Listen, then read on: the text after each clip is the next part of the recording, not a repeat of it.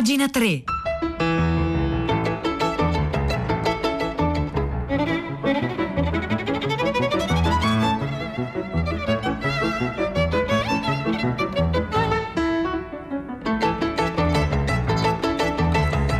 Buongiorno, un saluto da Nicola Lagioia, benvenuti a pagina 3, la cultura nei quotidiani, nelle riviste e nel web, le 9 e 2 minuti, oggi martedì 2 febbraio cominciamo da George Orwell sono mm, scaduti i diritti, come insomma, abbiamo detto anche nel corso dell'anno delle opere di George Orwell, è morto nel 1950, quindi dopo 70 anni scadono i diritti e appunto ogni casa editrice può ripubblicare eh, le sue opere. Fra questa c'è Sellerio che ha affidato la nuova traduzione eh, di 1984 a Tommaso Pincio. Tommaso Pincio che eh, ha scritto una lunga prefazione molto bella che parte da un refuso, un refuso su 1984 parte di questa prefazione pubblicata oggi dal quotidiano Domani. Ecco, entriamo subito nel vivo della faccenda. A partire dal 1950, eh, appunto um, data anno della morte di George Orwell, scrive Tommaso Pincio su Domani, per ben 37 anni le ristampe di 1984 vennero funestate da un refuso in sé apparentemente minimo, appunto minimo a prima vista.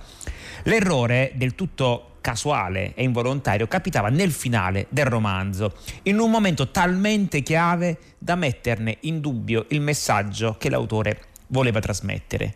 Tutti noi sappiamo, o comunque chi ha letto 1984, chi ne ha sentito parlare, che il libro si chiude con torture indicibili. Ecco, non c'è l'happy ending, no, non credo che facciamo uno spoiler nel dire una cosa del genere su 1984. Il protagonista è Winston Smith e la sua rieducazione viene completata nel Ministero dell'Amore della superpotenza totalitaria di Oceania, che perennemente in guerra con uno degli altri immensi stati in cui è diviso il mondo nella distopia di 1984.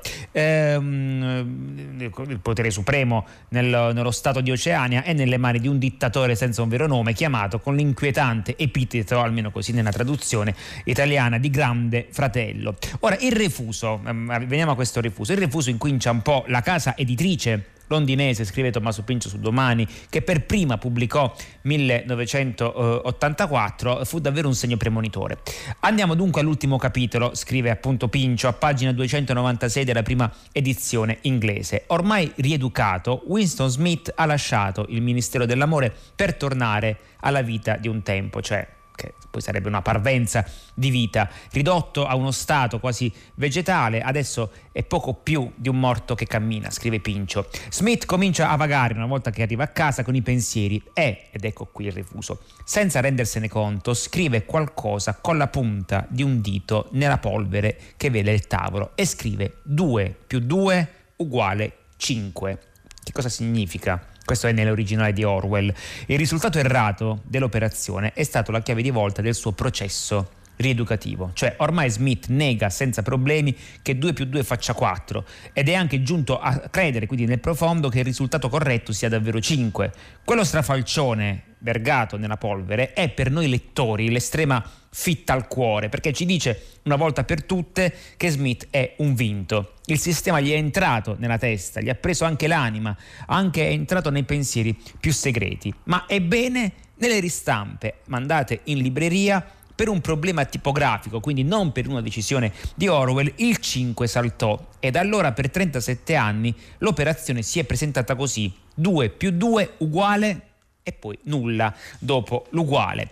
Eh, ecco, a volte, scrive Tommaso Pincio eh, su Domani, questa prefazione alla nuova edizione di 1984, a volte il caso sembra operare con una perfidia e con una precisione tali da non meritare il nome che porta. Nella miriade di caratteri che il libro metteva a disposizione, scelse di sopprimere uno decisivo per l'interpretazione del romanzo. Non contento, ne scelse anche uno che non facesse sentire la sua mancanza.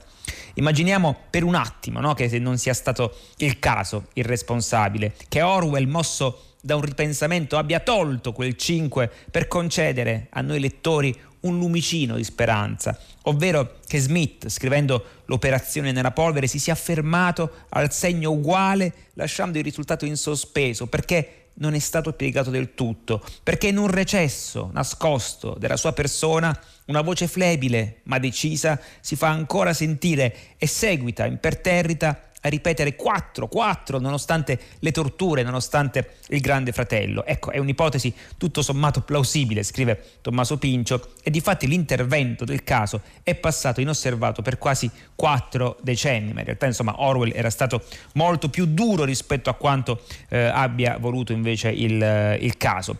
E poi appunto il, um, Tommaso Pincio scrive anche del, del, modo in cui Orwell è stato così male interpretato negli anni successivi e soprattutto 1984 è andato soggetto a una miriade di travisamenti, molti dei quali ha fatto invece in questo caso accidentali.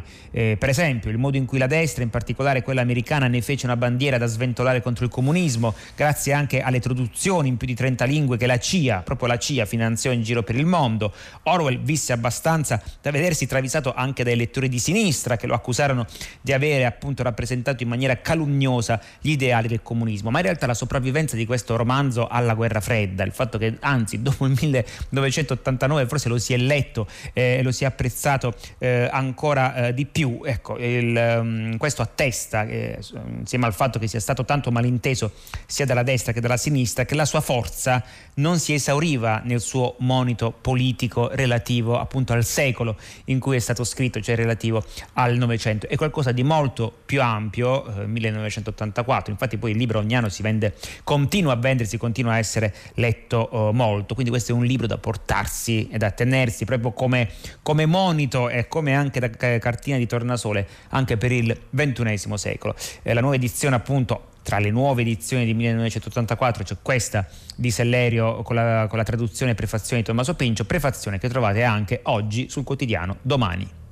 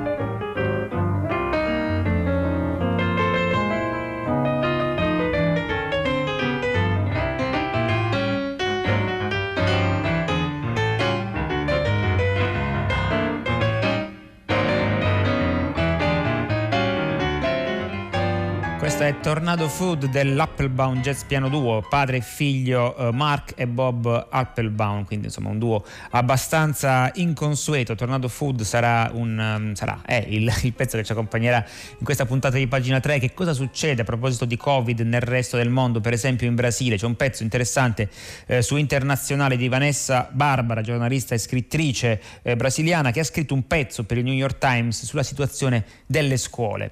Eh, in Brasile i bar contro contano più delle scuole. Da quasi 10 mesi 35 milioni di bambini brasiliani non vanno a scuola. Quando a marzo, all'inizio della pandemia, scrive eh, Vanessa Barbara, le scuole sono state chiuse, pensato che avremmo, ho pensato, eh, se pensavo che avremmo dovuto, ho pensato, scusate, che avremmo dovuto soltanto avere pazienza, presto avremmo tenuto tutto quanto sotto controllo e invece appunto è sbagliato. Il virus eh, in Brasile è molto lontano eh, da essere messo appunto sotto controllo e, e, quello che abbiamo avuto sono state soltanto alcune restrizioni eh, episodiche. A giugno, qua comincia la polemica, i governatori regionali hanno pensato che fosse una buona idea riaprire lentamente le istituzioni più importanti per i brasiliani, vale a dire i centri commerciali, i ristoranti, i bar, le palestre, i saloni di bellezza, i cinema, le sale concerti e perfino le sale scommesse. Tutto tranne le scuole. I risultati sono disastrosi, molti studenti brasiliani ricevono una qualche forma di insegnamento a distanza, ma soltanto quelli che hanno i mezzi per farlo. Secondo una ricerca il 25% degli studenti delle scuole pubbliche non ha accesso a internet. Ad aggravare la situazione e la disparità fra scuole pubbliche e scuole private. In un paese diseguale come il Brasile la chiusura delle scuole è devastante. In molte città gli istituti privati abbastanza ricchi da adattare le proprie strutture, hanno ricevuto l'autorizzazione a riprendere le lezioni in classe. Le scuole pubbliche invece sono rimaste chiuse. E poi appunto dice eh, dobbiamo mh, mm, chiedere eh, appunto la chiusura di tutti i servizi non essenziali fino a quando le scuole non saranno abbastanza sicure da riaprire. Questa misura potrebbe essere impopolare ma essenziale, un'alternativa c'è, i bambini potrebbero espropriare i bar e i saloni di bellezza e anche le sale scommesse, insomma, quindi termina con questa eh, ironia amara, ma in realtà il pezzo insomma, è molto più lungo, è interessante vedere che cosa sta accadendo appunto nelle altre parti eh, del mondo, forse all'inizio eh, della pandemia avevamo più chiara eh, la situazione e appunto invece adesso ehm, visitiamo un po' di meno no? per istinto, giustamente anche concentrati su quello che sta succedendo a noi, che cosa succede insomma al, anche al di là dell'oceano, comunque questo pezzo di Vanessa ehm, Barbara pubblicato originariamente sul New York Times lo trovate questa settimana su Internazionale. Thank you.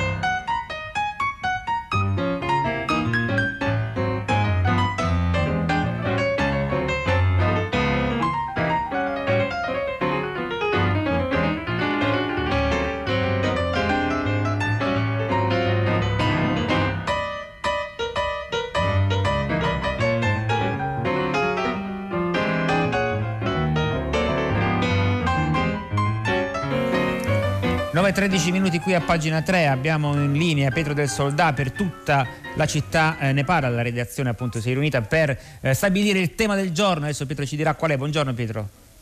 Buongiorno Nicola e agli ascoltatori di pagina 3. Beh, il tema si impone stamani perché c'è un dato riguardo il crollo dell'occupazione femminile negli ultimi mesi del 2020, in particolare a dicembre si sono persi soltanto in un mese 101.000 posti di lavoro, dice l'Istat, 99.000 dei quali sono di lavoratrici, donne, tutte donne. Eh, sono dati volatili, a ottobre era andata in segno contrario, c'erano state più donne occupate che uomini, però eh, diciamo, questo testimonia un problema enorme di erosione del lavoro, soprattutto delle categorie più, gio- più deboli che sono, ormai è noto da tanti anni, donne e giovani. Insomma il Covid mette, ha accelerato delle tendenze deleterie della nostra società e del mercato del lavoro sulle quali noi oggi ci soffermiamo grazie a Santina e Anna che con le loro belle telefonate hanno centrato il problema a prima pagina. Dalle 10 in diretta Nicola, grazie.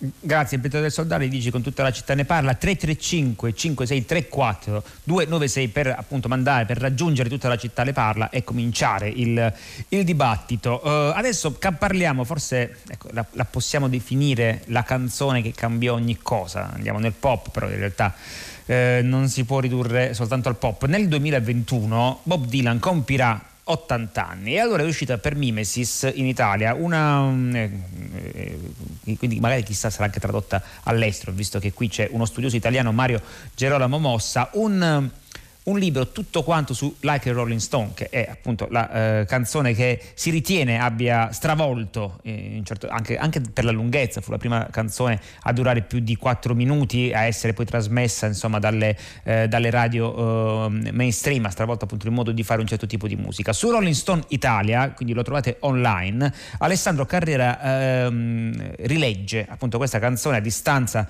di eh, quante sono passate? 55-56 anni, nell'estate del 65. 1995. Poco dopo l'uscita del 45 giri di Like a Rolling Stone, sulla rivista inglese Record Mirror uscì una recensione anonima che proprio stroncava questa canzone. Si, leggia, si, legga dalla recensione. Dylan è appesantito da un accompagnamento piuttosto orribile, eh, dominato da archi mielosi, chitarra amplificata e organo. La monotona linea melodica e l'intonazione di Dylan, completamente priva di espressione, non riescono a mantenere l'interesse dell'ascoltatore per quelli che sembrano i sei minuti più lunghi da quando è stato inventato il tempo. Insomma, stroncatura chiara, netta eh, della canzone che invece avrebbe rivoluzionato quella forma lì per sempre. Che cosa successe? Ci fu qualcuno che invece amava quella canzone, uno studente americano, allora diciottenne, di nome Paul Williams, fu preso da una tale furia quando lesse questa recensione che invece di rispondere per le rime eh, con una fan letter, progettò addirittura di creare lui una rivista, Crow Daddy, e la creò davvero, che fu infatti la palestra sulla quale molti giovani critici rock si esercitarono e anche il modello di altre riviste che sarebbero poi nate successivamente, come Cream e la stessa Rolling Stone. Eh, non è troppo esagerato affermare che l'intero discorso critico sulla musica rock, compreso lo sguardo retrospettivo verso il rock degli anni rock and roll, in quel caso degli anni 50, iniziò proprio in risposta a qualcuno le cui orecchie non erano ancora in grado di ascoltare Like a Rolling Stone. La sordità di questo critico, del critico di Record Mirror, non era affatto un fenomeno isolato, ecco, ne fanno fede i commenti di coloro che contestarono il Dylan elettrico, c'è un documentario bellissimo, No Direction Home, di Martin Scorsese, proprio sulla svolta elettrica e contestatissima appunto di, eh, di Bob Dylan. E quindi si scatenò su questa canzone una battaglia su tre fronti, il testo, la voce e il sound. Occorreva rieducarsi a tutti e tre per poterla ascoltare, tanto era nuova. Ehm, il futuro, cioè il futuro, eh, si chiamava sempre Bruce Springsteen, ma il futuro, la futura stella del rock, Bruce Springsteen, quando Bruce Springsteen, di otto anni più giovane di Dylan, sentì a casa sua per la prima volta Like Rolling Stone. Sua madre, la madre di Bruce Springsteen, niente affatto digiuna della musica che piaceva a suo figlio, già alla fine della prima strofa sentenziò questo qui non sa cantare. Invece il giovane Bruce Springsteen capì subito che quella di Dylan era la voce più dura che avesse mai sentito, una voce giovane e adulta, eccitante e paurosa, l'invenzione di un modo nuovo di cantare, ma non era una voce che avrebbe fatto il lavoro per te. Perché all'inizio magari ti faceva sentire irresponsabile e innocente, ma in realtà ti chiamava a una precisa responsabilità. E continua questo bel pezzo di Alessandro Carrera eh, su Rolling Stone pezzo su Like Rolling Stone, la canzone di Bob Dylan che compirà 80 anni appunto nel 2021, la canzone che cambiò ogni cosa. E quanto alle parole, quanto al testo di Like Rolling Stone, beh, erano ancora più difficili da ascoltare del sound e della voce. Per via della sua pronuncia impossibile non era nemmeno chiaro quale storia Dylan stesse davvero raccontando. Pareva che se la prendesse con qualcuno, con una donna che aveva fatto qualcosa di sbagliato. Ora non sembrava il suo come invece accadeva nelle canzoni di allora, il lamento di chi è stato lasciato dalla sua donna. Non pareva nemmeno una di quelle canzoni edificanti in cui qualcuno dice a qualcun altro non ti amo e adesso ti spiego perché. Di sicuro diceva due cose che erano abbastanza nuove per quella forma lì. Le uniche due che al primo ascolto si poteva pensare di aver capito. Qualunque cosa ti sia successa, era la prima cosa, non hai scuse, te la sei cercato.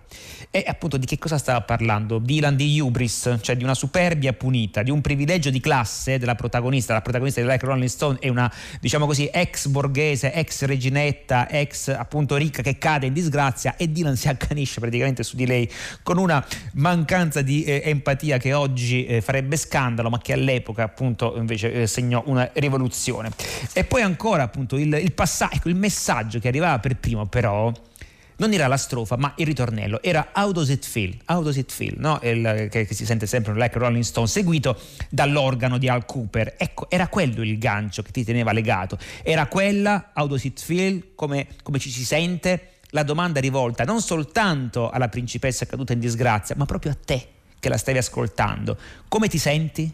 Cosa si prova? Che effetto fa?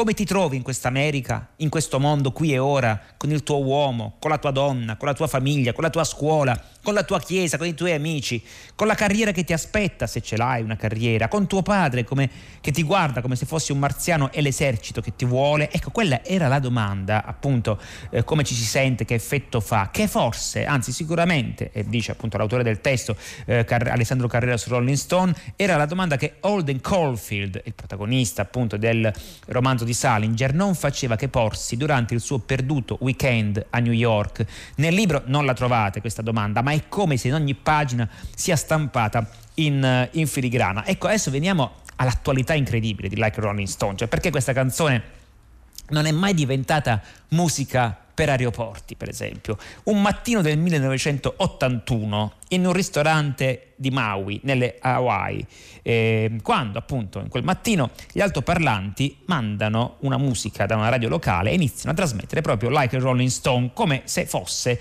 un qualunque vecchio oldie. Ora non sta succedendo niente, soltanto gente in vacanza che fa colazione nelle Hawaii, ma la canzone riesce comunque a interrompere quel niente. I presenti iniziano a strisciare i piedi come se stessero per alzarsi e andarsene via da quel buco nero. Ecco, non sono diventati loro pietre che rotolano verso l'abisso, gli avventori del ristorante, hanno una famiglia adesso, un lavoro, un'esistenza più o meno stabile, non cercano più il sacro Graal, ma la canzone è ancora lì. 15 anni non erano stati sufficienti perché Like Rolling Stone potesse diventare musica da sottofondo. E nemmeno 55 anni dopo, 55 anni che è il tempo che è passato rispetto a oggi dall'uscita di quella canzone, non sono stati sufficienti. E tanti ormai appunto sono passati da Like Rolling Stone che appunto non è una canzone politica, non ti dice da che parte devi stare, distrugge la stessa comunità che contribuisce a creare, la riduce alla comunità di chi non ha più niente in comune. E quindi insomma possiamo dire ancora, eh, è ancora un brano che zittisce gli stessi discorsi che ha generato, che succhia via l'aria della stanza e quindi insomma è, è la, la, conferma appunto della sua persistenza al tempo che poi è ciò che determina di solito i classici. Comunque insomma il um, pezzo molto interessante, ehm, eh, poi festeggeremo immagino nel corso di questo eh, 2021 gli 80 anni di Dylan che li compie a maggio, intorno al 20 maggio se non ricordo male, intanto potete leggervi su Rolling Stone Italia, quindi rollingstone.it, questo pezzo di Alessandro Carrera.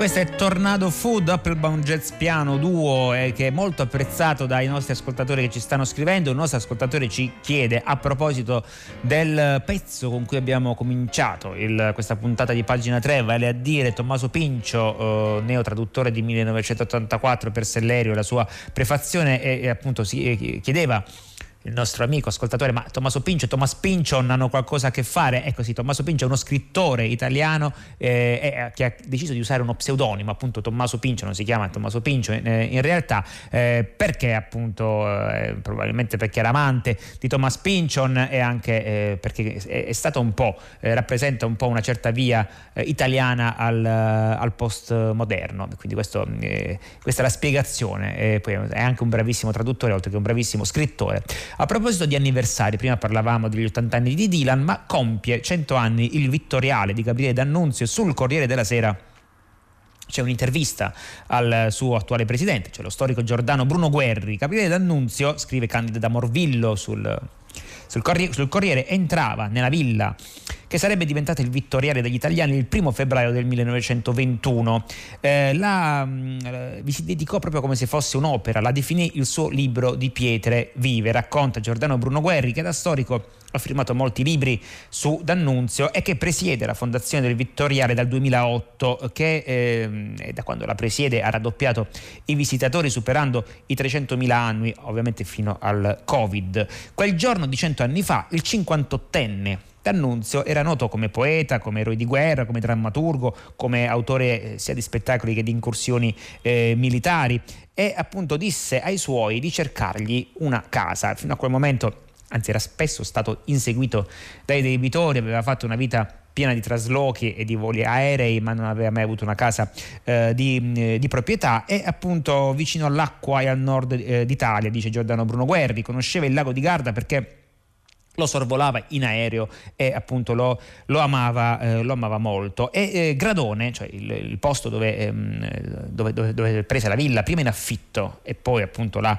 acquistò, intorno a cui poi si sarebbe sviluppato il Vittoriale, gli piacque anche perché, dice Giordano Bruno Guerri, era difficile eh, raggiungerlo e lui non voleva essere tanto visitabile. Nel 21 è l'italiano più famoso al mondo, il più conteso tra l'altro sia a destra che a sinistra, quindi politicamente. Ehm, flirtò molto, come sappiamo, con il fascismo, ma anche lì il rapporto fu abbastanza ambiguo e spesso contrastato e forse riassumibile eh, dalla, dalla battuta di Mussolini quando disse D'Annunzio come un dente marcio, o lo si estirpa o lo si ricopre d'oro e eh, appunto scelsero questa seconda eh, opzione. E lui sogna in quel momento, nel 21, di, di, tornare alla politica, sogna di essere convocato dal re come un grande salvatore della patria, ma questa chiamata non, eh, non arriverà mai.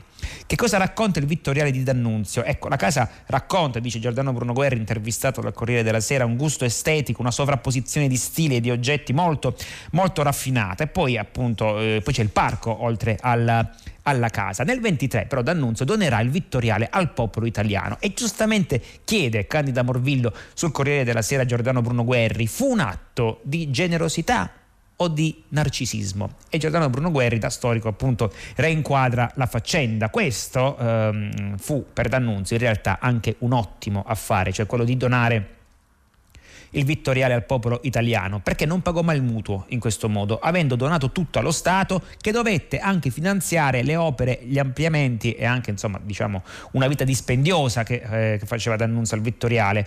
L'originaria cascina del Settecento arriverà a 3.000 metri quadri coperti e il parco raggiungerà i 10 ettari, ma in realtà come dire, eh, anche per lo Stato, dice eh, Giordano Bruno Guerri, fu un affare quella, quella, donazione, perché in quel modo acquisì anche i 33.000 libri preziosi e un archivio di 3 milioni di pezzi, oltre appunto a una casa museo che oggi si regge sui biglietti e sostiene centinaia eh, di, eh, di, persone.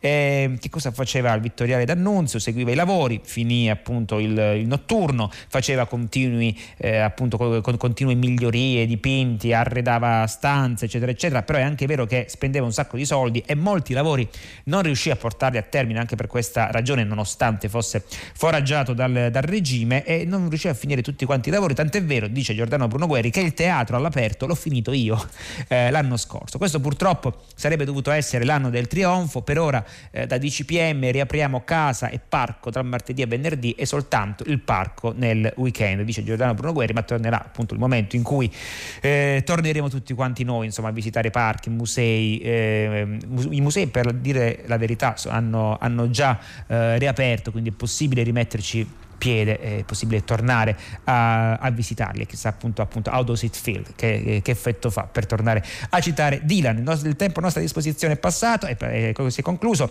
eh, microfono a primo movimento con Guido Zaccagnini vi ringrazio per l'ascolto come vi ringraziano Pino Berardi in console, Angela Landini in redazione, Maria Chiara Beranec, regia e cura del programma. L'appuntamento con pagina 3 per domani alle 9. Un saluto da Nicola La Gioia.